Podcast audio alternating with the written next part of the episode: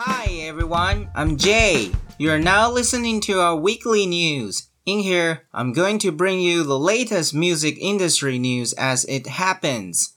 Last Sunday on February 7th, it was Super Bowl kickoff. Amazingly, after The Weeknd performed at Super Bowl, his songs got numbers of streams. According to initial reports to MRC data, streams of his songs increased 41% following the Super Bowl halftime show. So now, guess what is his most streamed song right now? Yes, it's Blinding Lights.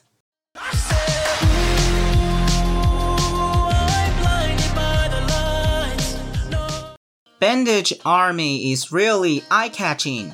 In the halftime show, a troupe of bandage backing dancers joined with the Weeknd. It's said that the outfit represents the artist's character in his After Hours album. I know, I know. Now you must have so many questions about full face bandages, right? So here's the Weeknd's response to this puzzle. He said that the head bandages is reflecting on the absurd culture of Hollywood celebrity and people manipulating themselves for superficial reasons to please and be validated. Speaking of his remark, I really appreciate that the Weeknd makes After Hours concept album, and he did construct this compelling narrative of it. Next, remember last year Dua Lipa released her album Future Nostalgia? How amazing it is, right?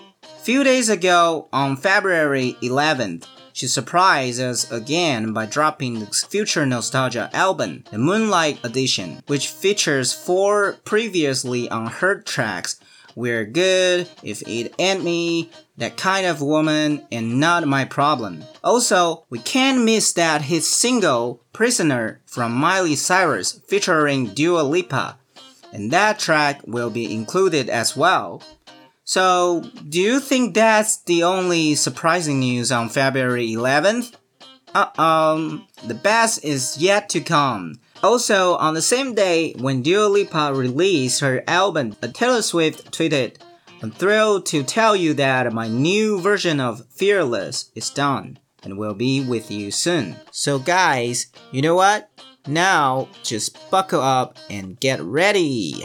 Taylor is now taking it back to her country roots with her release of re-recording version of Fearless, her 2008 album.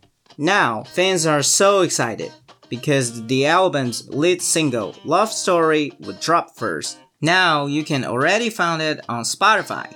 Gotta say that the new version of it is barely distinguishable but we can still find a slight difference in the tone of Taylor's voice. After all, you know, she's 31 now. It's more mature at 31 than it was at 18. So, these are all the news for this week. Make sure to let me know your thoughts on our podcast in Apple Podcast comment section. Thank you for your listening. I'm your host, Jay. See you next time.